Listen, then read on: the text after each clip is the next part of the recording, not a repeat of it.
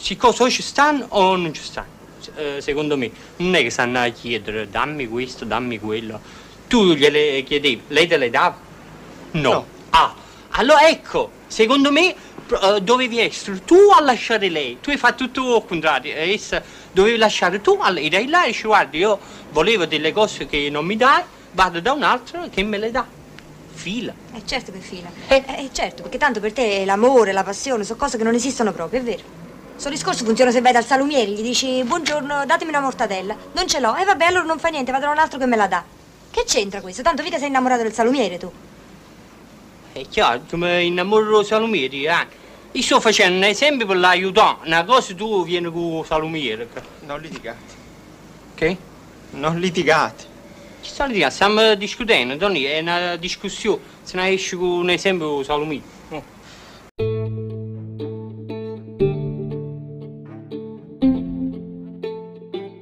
Registro questo appunto vocale per me stesso e magari poi lo condividerò anche. Da molti giorni a questa parte seguo su vari social, soprattutto di nuova generazione, che studio per eh, farmi un'idea, insomma, di quello che va nel mondo dei giovani a cui sento sempre meno di appartenere in qualche modo. Ma detto questo, mi rendo conto di quanto effettivamente su tutti questi social sono iniziati a comparire una serie di psicologi o presunti tali che parlano di disturbi narcisistici, eh, narcisista, avere a che fare con un narcisista, uscire dalla relazione con un narcisista, fare le cose con un narcisista e via dicendo. Beh, intanto mi domando come mai questa patologia adesso sembra molto in voga e come mai sembra diventata una specie di panacea in cui etichettare un po' tutti. Poi effettivamente narcisisti un po', forse lo siamo tutti, eh, dipende quanto, come e perché, forse anche una società eh, che in- diciamo ci guida verso oh, la ferita narcisistica. Ma soprattutto al di là della- del disturbo narcisistico oppure di altri disturbi di cui si parla, noto che praticamente tutti utilizzano il discorso della relazione come un problema, cioè essenzialmente la relazione è intesa come qualche cosa che eh, è quello il problema. Il problema non sta dentro di noi, il problema solitamente, secondo questi personaggi, sta nell'altro. Quindi eh, se lascialo, se prenditi cura di te stessa, se prendi fai quello che devi fare per te stesso e quindi fai tutto così. Beh, completamente a livello riflessivo, ecco, come riflessione, lo butto lì come eh, come concetto. Um, quanto spesso noi proiettiamo sugli altri, quindi sul mondo, delle cose che sono in noi poco risolte? Forse non sarebbe sco- compito di una terapia che dir si voglia, o comunque di un invito anche mm, così un po' più superficiale come quello che può essere condiviso su un social la riflessione su tematiche, strutture profonde di se stessi, piuttosto che di andare sempre ad additare l'esterno come problema. Sicuramente dall'esterno vengono tanti problemi, no? la cultura, la società, le, le varie, vari ragionamenti di potere che accumuliamo già dai tempi della scuola e poi via via nella nostra crescita, le tematiche familiari con, con i pro e i contro che, a cui uno può andare incontro durante lo sviluppo della propria identità. Va benissimo, tutto va bene, tutto viene da fuori e noi siamo sempre in relazione, ma proprio per questo però facciamo sempre un po' più di confusione tra ciò che diciamo proiettiamo noi, che siamo gli osservatori, e l'osservato, cioè colui che sta fuori.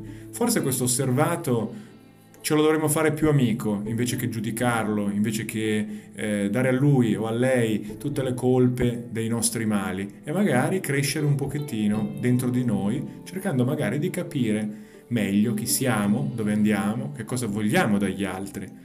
Non è detto che eh, noi sappiamo dove stiamo andando e cosa vogliamo da una relazione, ad esempio, da un rapporto lavorativo, da una determinata situazione della vita.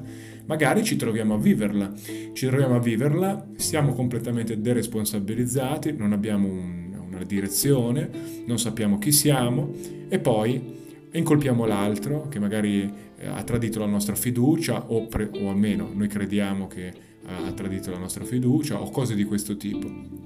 Beh, io sono piuttosto convinto di questo. Prima di puntare il dito fuori, cerchiamo di farci una bella autoanalisi. Poi, se il problema è quello dell'autostima, no? E quindi di poi staccarsi una volta che questa autostima passa anche attraverso la coscienza, cioè l'autoconscienza, l'autoconsapevolezza, sapere appunto il conoscere, il capire che cosa realmente si vuole, che cosa si vuole fare, prender, prendendosi le proprie responsabilità, allora magari il passo successivo può essere quello di dire, beh, senti, sai che cosa c'è? Che io in questa situazione non so se ci sto bene, forse vorrei altro per me. E allora lì è legittimo prendere la strada che uno decide di fare.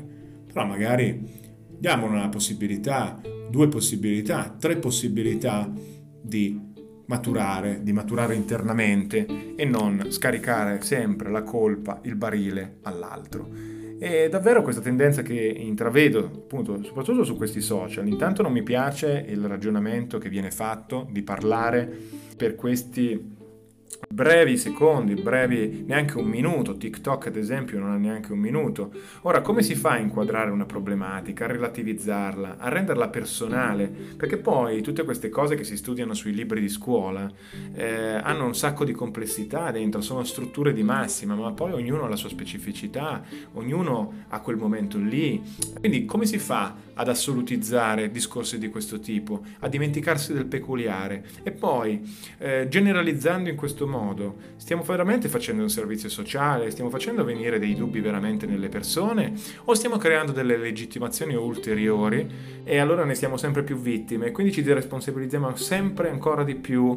Allora, perché tutta questa continua mancanza di responsabilità? Prendiamoci le nostre responsabilità e che questi influencer della domenica e psicologi della domenica la piantassero un attimino, magari di minare alla relazione, alle basi della fiducia relazionale e invitare in fondo a un consumismo relazionale. Eh, ma ti allontanati, ne troverai un altro più bello. Ecco, sembra di essere tornati ai periodi della, di Raffaella Carrà e della, e della sigla appunto che che, che fece molto famosa. Se, se, ti lascia ne trovi un altro più bello, che problemi non ha.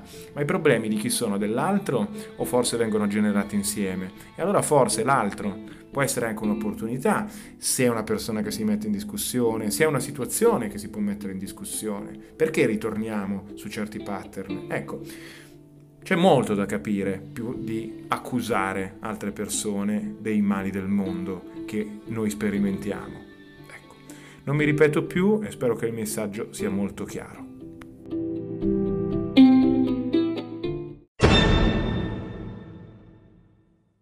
Vince, io ti devo chiedere un favore.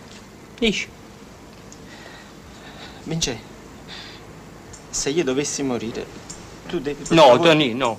Già hai capito, no. Mi dispiace. Tony, il piacere così non ne posso fare.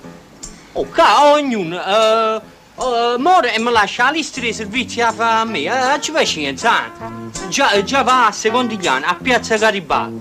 Oh, se, uh, se uno deve morire, eh, che fare cose sue, o non muore, o si organizza e si fa prima, scusa, senza dar fastidio alla gente, Tony.